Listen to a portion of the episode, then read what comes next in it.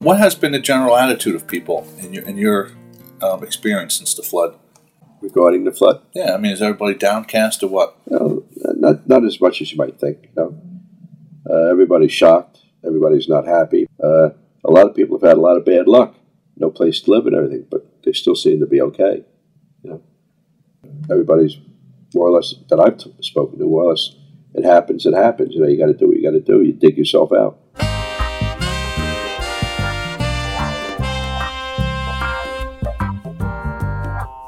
Hello again, and welcome to Maxie's Taxi interviews and stories of people you've probably never heard of.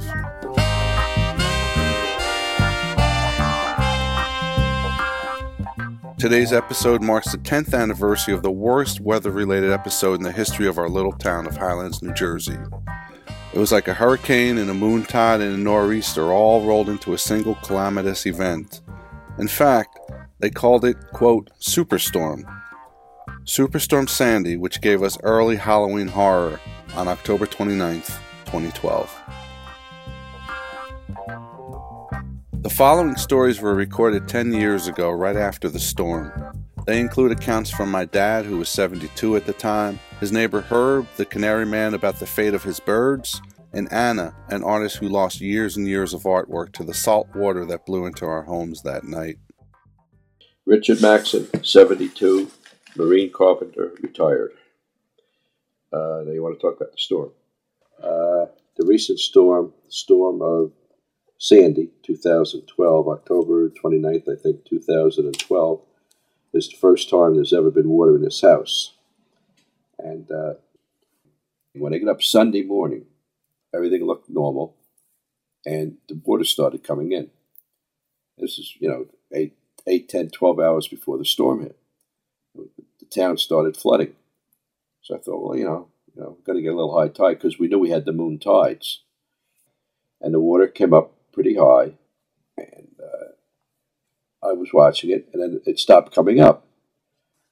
But um, I got real tired because I didn't get much sleep the last couple of nights because of all of this getting ready, getting up extra early and stuff.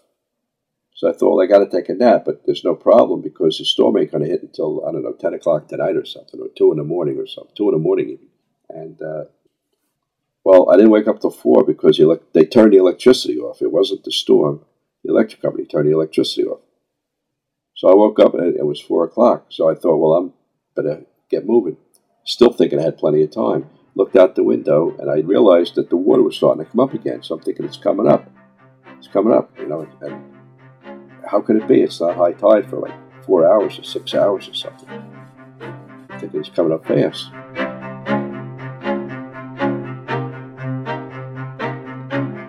So I decided to leave. And I threw some clothes in a bag, two clothes in two bags pretty quick, and uh, dry clothes. I headed up to the school. But I was going across Bay Avenue and the water was coming in pretty pretty strong.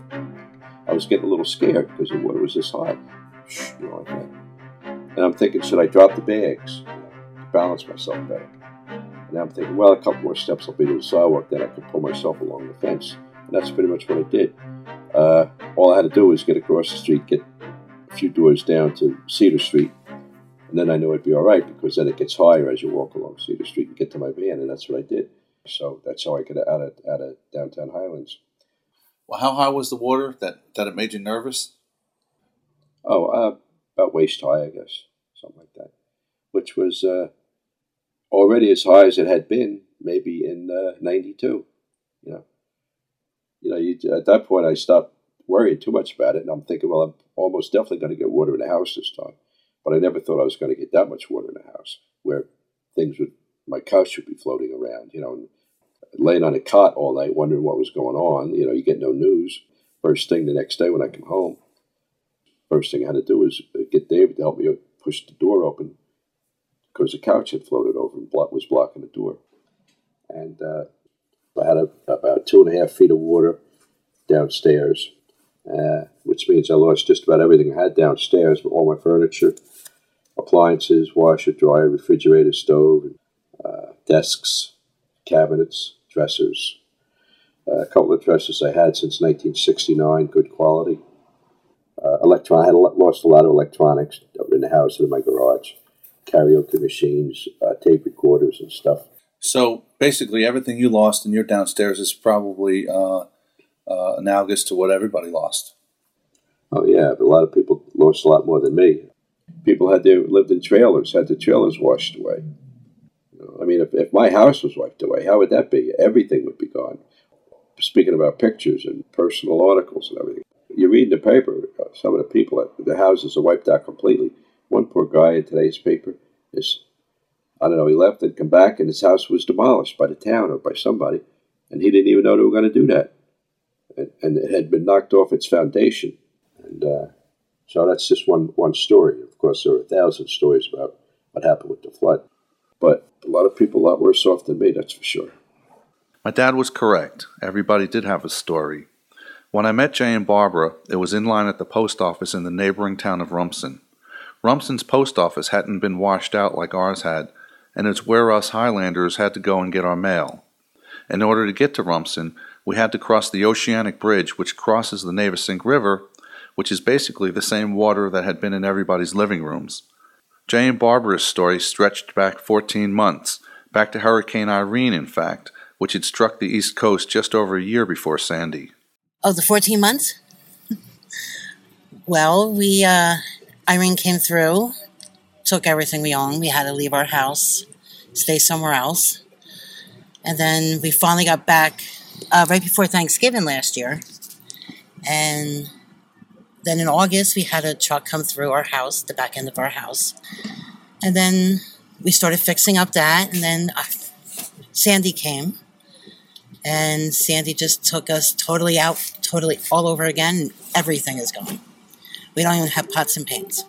To repeat what you just heard, Jay and Barbara's house had been wrecked recently not only by Hurricane Irene and then by Hurricane Sandy, but by an old man crashing his pickup truck into their house in between the two storms. Here is Jay elaborating a bit. His speech is a bit slurred because he has multiple sclerosis. A 77 year old man shouldn't have been driving he went uh, to pull a K turn in the driveway. He lost uh, footing or something and smashed through my, my house. Well, came straight through the back of the house. I don't know how he did it. Twenty thousand dollars damage. And did he get hurt at all? No, he was, he was right. Did he have anything? Did you actually speak with the man? Yeah, I asked him, "What did you do?" I was sleeping at the time at eight o'clock in the morning. I asked him, What did you do? What did he say? I'm sorry, I'm sorry.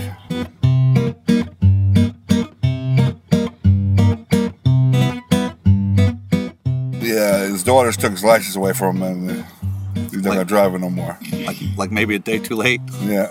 Master disaster. oh my goodness gracious.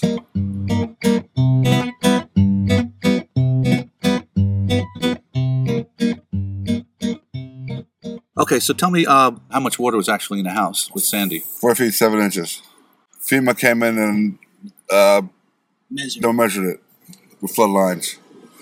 Everything is gone. Everything's gone. Yeah, I got nothing left. All I got is the two pairs of clothes I wore ran out with.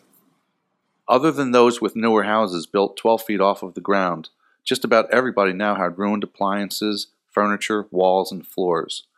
Here's my brother's girlfriend Anna, who owns a house in Leonardo, just a couple of miles up the coast from Highlands. Her house was untouched by the flood waters. So, um, so the house I, I bought it five years ago, and I was living in Highlands at the time. So I went around with a realtor looking at houses, and a lot of the houses there had significant flood damage, foundation damage, foundation damage from the flood of '92. And my father, being an engineer, also that was a real it was an issue it was an awareness in my mind the flood issue. And i thought i don't want to deal with that. So um, when i saw this house in leonardo um, which was priced at my price level i was really happy um, and I, because it was up i could tell that it was like up high enough and it never had a claim for flood in its history 130 years so the neighbors and so forth told me so i purchased the you know i purchased the house being aware of that anna is a painter a visual artist and she's been creating art for over 30 years And then I was tired of paying year after year after year, like I paid on that storage shed. So I decided now I have the house. I went to this place and I bought a really nice little prefabricated, like a little house, this cute shed. It was eight, it's eight by ten, and um, I, I picked purple just because you know just something fun. Rather every you know everything's so traditional. Houses are yellow, and, you know. So I picked something that sort of disturbed one of the neighbors. Well, that's a gaudy color, isn't it? but then I moved everything, and I put all my work, everything I'd ever done including my work from New York, all the work that I'd done in, school, my first paintings, um, all the works that I was exhibiting and selling in California. I was so happy because I had this house. I said, now I have everything in one place. So when the hurricane hit, you know, I, I it didn't even cross my mind. I thought, well, the house has never had a claim. I don't have anything to worry about. I didn't even think about the shed or the yard. That it's about a, a difference of about five feet, the lower end of the property where the sheds are to the where the house is at 11 feet. The bottom of the property sits at about six feet. So that that that difference, all the difference in the world. So, I mean, can you you know, I hate to ask you to do this, but can you relive like what that thought process was when you realized that the stuff got wet? Um, I just, I just, I guess I just, you know, was like, oh, I don't know. It was, it was like shock, but it was like so much work to bring all that stuff up here, and it was all waterlogged, and you know, the biggest, heaviest paintings were on the ground, and they're rolled up. They're probably like, I just didn't have the heart to look at them. I, I don't know what's, I don't even know what they are, uh, how weird they are. Some of them I know are really weird and probably aren't worth saving. And there might be something really good in there that unfortunately they're going to be ruined. But I, I don't know. I just, it was just so overwhelming and depressing. And then it was getting really cold. And the kids were, you know, like I was trying to get things done and they're like, you know, wanting attention and bored, and I couldn't, I just thought I'm going to lose it.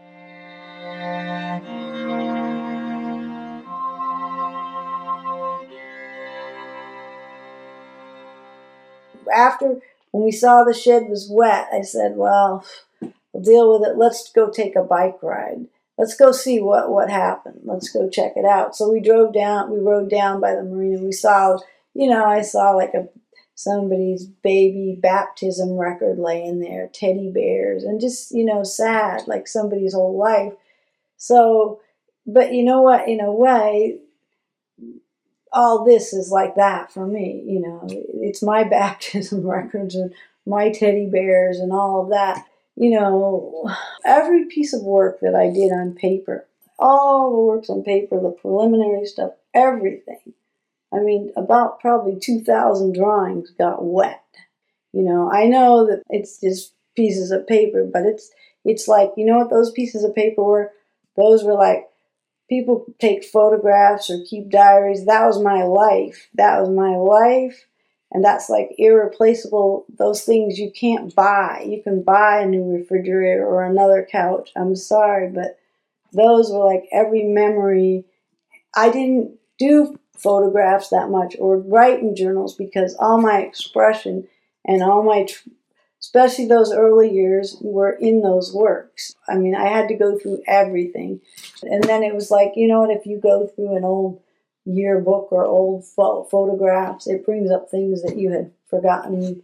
Some of the early works brought up like incidents, things that I was like meant mentally, psychologically, emotionally working out that were really traumatic and and those things I've you know like long since healed, but there it was fresh again, you know. But just the idea of thirty years worth of basically your diary. Right, right, right. Do you think the average person has a has a concept of what that's like to lose artwork? I don't know, really. I don't know. You know, art. Here's the thing: art is not an essential thing. Art is a luxury so when people's basic necessities are taken and destroyed, that's more weighty, you know.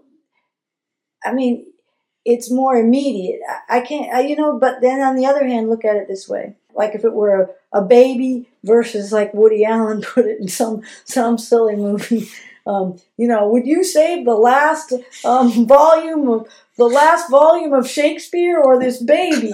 You know, so people would always say, of course, the human life, the baby, right? But in actuality, he put a good question there because you know the last volume of Shakespeare is immortal. It goes through time. You know, the person decays and dies, and we pass on.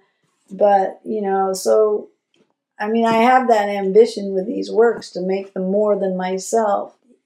But how to explain it and how to justify it, because it's it's a, like a luxury, you know. Like my father was an engineer, so if you couldn't use it, sit on it, it wasn't functional.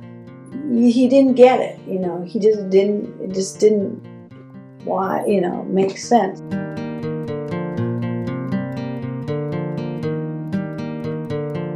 Are there any silver linings, Pop, that you can think of in terms of the flood? Silver linings? No. uh, uh, not really. I mean, my sons helped me a lot. It's nice to know that they're there. Uh, other friends helped me a lot. Uh, my friend Ida came down three or four times.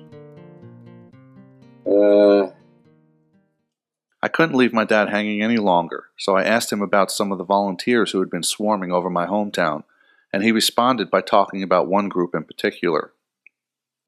there was a lot of there must have been uh, a dozen a dozen men, maybe as many women, and they were in two or three bands, and they're all from Virginia, and they're all members of the Calvary Church, of which we have a branch in Highlands. So got talking to one woman, and she said, "Well, can we do anything for you?" She said, "We don't care if you ask us to sweep the floor, or if you ask us to uh, paint your garage." He says, "Anything you need today, we'll do for you." So I said, well, I, and I still couldn't really think anything. So I was showing him some of the damage in my garage. And I pointed to my records and I pointed to my DVDs and I said, there's, I said, that's where a lot of my time is going to be spent, saving stuff like that. And I pointed to my tools, different things. And they kept insisting that I think of something for them to do. I said, well, I says, uh, I don't I don't remember if it was my idea or the woman, there was one older woman who seemed to be the spokesman. But when I mentioned the DVD, she said, Well, why don't we clean the DVDs for you? So I said, Well, if you really want to, I said, You know, it's not that important.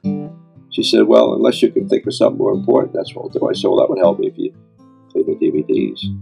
So I helped them with the, I set up the wash water for them. I, you know, talked about how to do it and so forth. I told her that I would like to keep the Andy Griffith with the Andy Griffith and so forth. She said, fine. So they sat there for the next few hours, and that's what they did. And so that was one big uh, headache they took away that they solved for me. I mean, how better to watch DVDs than with an assembly line, three or four people? You know, you don't sit there by yourself; you go nuts.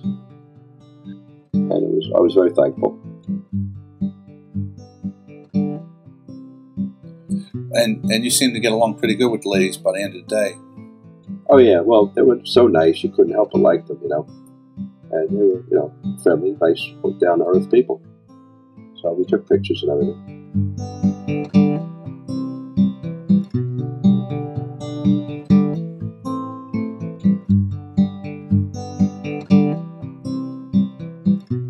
How did that make you feel when the uh, It made me feel good. Uh, you know, I always talk about good people a lot of good people in the world, a lot of bad people in the world, but it made you feel good that there are a lot of good people.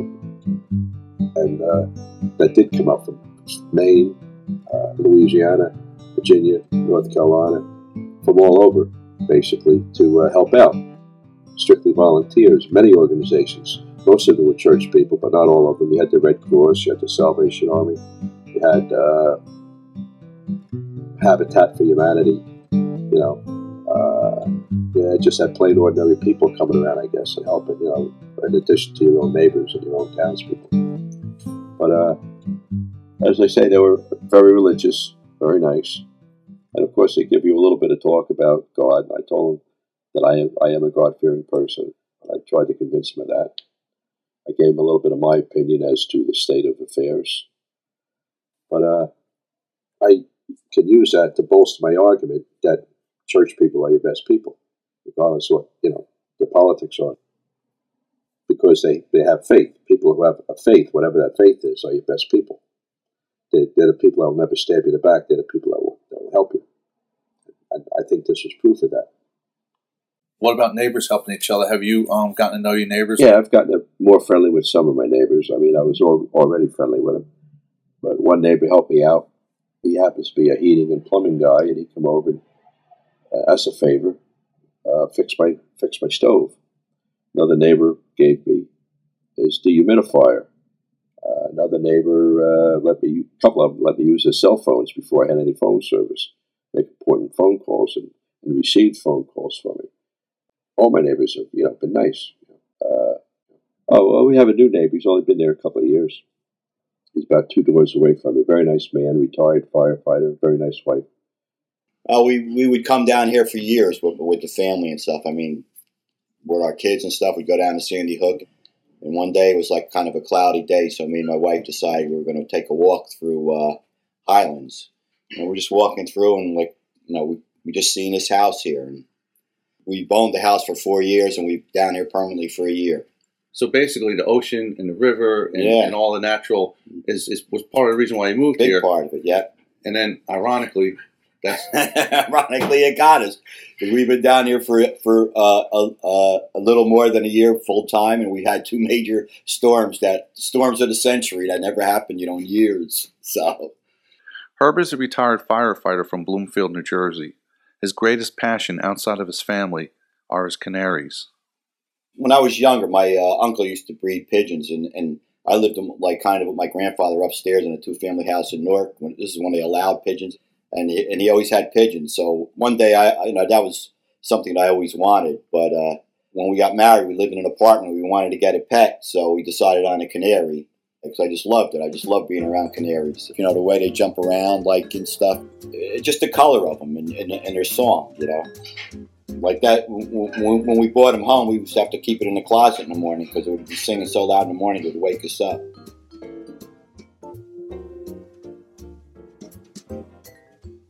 we bred our first pair in an apartment i went to a regular pet shop and just plain canaries and, and we bred our first ones we used to have like two or three cages around and we used to you know let them fly around and they'd all go back to their same cage and stuff and all that so then within a short period we, i moved up to bloomfield and uh, you know, first I had I you know started my collection. I had them upstairs in a house, and then when we had kids, I moved them to the basement. And then when the kids moved down to the basement, I moved them out to the shed, and that's where I bred them for like you know about twenty years.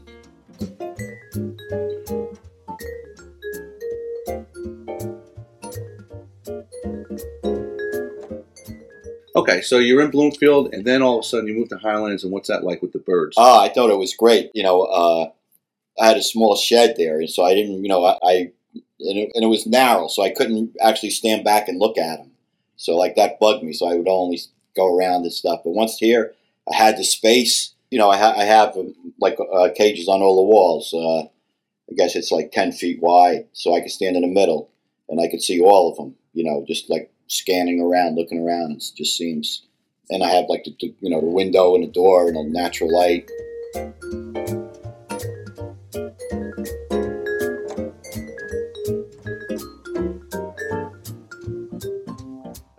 No matter how bad you feel or how bad the day out, you just walk into the room. It's like walking into a sunlit, you know, beautiful day. That's how I look at it.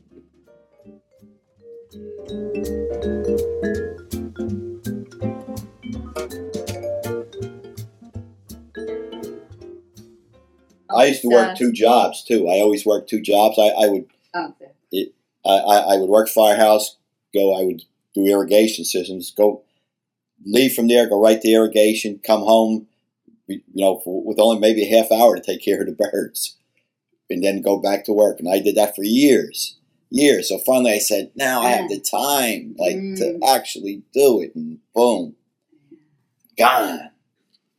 It was very bad. but uh, but I was here for the first tide to come in, and uh, you know we handled it pretty well. So I decided to leave the house. And as I was riding up on a parkway, and I seen there's right past 120. There's wetlands on both sides of the parkway, and I could see the water was starting to just ease on the parkway. So I knew I was in trouble right then, but it was too late to go back. So, and then you know, Well, I mean, how high had you actually raised the birds? they were like a good good six feet off the ground, the, the majority of them, and uh, only the ones at the very top near the ceiling made it. So.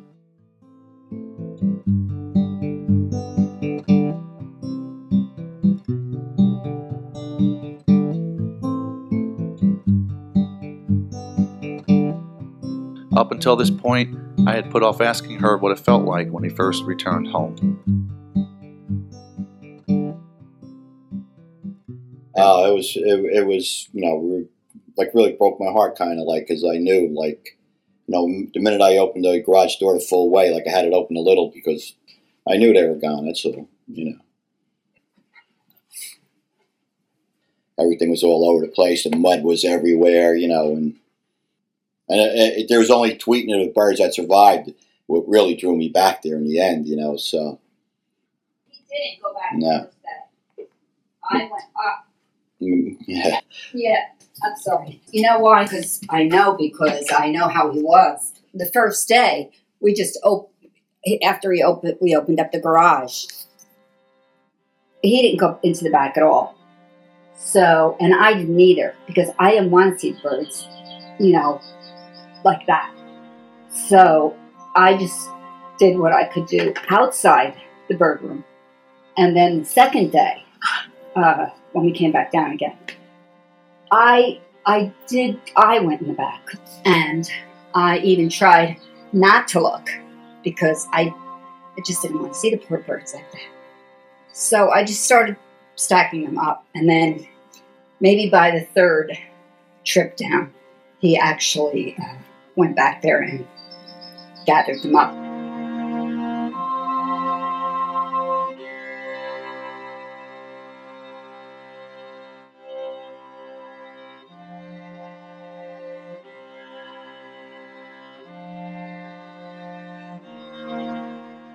Then uh, when it came time for him to go back there and collect them, I, you know, usually whenever we had a bird in the house or a dog, we always buried them. A fish, we would even bury in, in the yard. So I was kind of surprised that um, he just collected them and put them in a garbage bag and brought them out. Because I would have had a mass burial myself. But um, I knew that, uh, you know, sometimes you just know just to let him do what he's got to do, and that's what I did. So uh, yeah, I didn't even think about it. You know, yeah, I it was it was very um, yeah. what's that word? You know, I don't know what the word is that you just do it. You know, you you know, mechanical, whatever. yeah, right, right. I still, I, it's still, it's still, I can't believe it. Can't believe that it happened. Yeah. I I lost 40 birds. I can remember each one. I could draw a picture of each one. Each individual. I can recall each bird. You know. So, when you look at the canaries at this point, Yeah, it's still, you know. so is it harder to look at the ones that have survived, or Uh, no, I feel good good about. So I just want to hang on to all the survivors. You know, I, I already lent a male to a friend. You know, he needed it to, for a match for one of his his hens. So that I, I really didn't want to go because I want to keep all the survivors like forever. You know, but I just hope like you know the town comes back. I just hope it doesn't take so long. That's all meaning you know, time wise and years. I hope I, I, I, you know, I hope like that people uh, come back, you know, come back to the town. I hope the businesses come back, and you know, because I'll come back. I know that, and I'm sure, you know, I'll have luck again.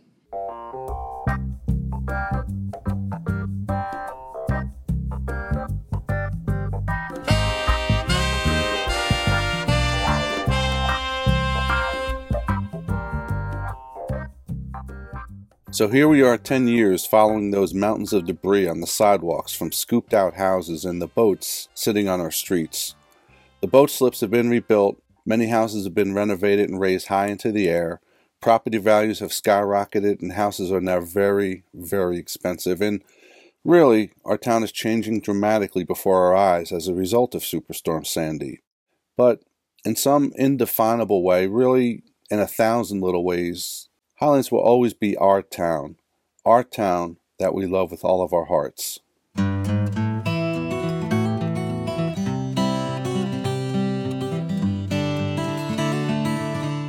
Thank you once again for listening to Max's Taxi, interviews of people you've probably never heard of. And as I say every episode, thank you to my greatest influences Mrs. Maureen Keeler from Henry Hudson Regional, Dr. Bob Cole from Trenton State, and Dr. Gerald Flannery from University of Louisiana Southeast. For this particular episode, thank you to my dad who continues his home improvement projects at 222 Bay Avenue, to Herb the Canary Man who continues to raise canaries two doors down, to Anna the artist who continues to create art in Leonardo, and to Jay and Barbara whom I hope have had 10 years free of floods and cars crashing into their home. And thank you especially to all of those who came to my town from all over the country in the wake of the devastation and just helped us in so many ways. This story really is dedicated to you all. I love it down here, you know. Yeah, it's nice down here. I love it down here, but well, I gotta get worried. But every time a storm comes in, uh, this shit happening. I don't know. You know? No say shit. So when you say I love it down here, tell me where you came from and what the difference is. Uh, we're from Union County. I'm from Elizabeth, New Jersey. That's crime riddled. It's horrible. A lot of guns, violence, I, I, I carried a gun. What what everywhere wanted to have the house. This is that bad. So I came down here to live a normal life. I got MS. I, I can relax more. So, so in other words, the whole lifestyle is different here in Highlands. oh yeah. Oh, it's it's more quieter. Everybody knows you. You, you know, the people. Our neighbors are very good. We ha- we have the best neighbors on our street. We love them. I love them. I do like it. It's just, you know, three strikes, you're out. It's time to go. Higher ground. I can't go through this again. I don't know. But at the same time, we're gonna fix it and stay. Right, baby? all right, Jay. Good luck to you, man. I hope everything works out for you guys.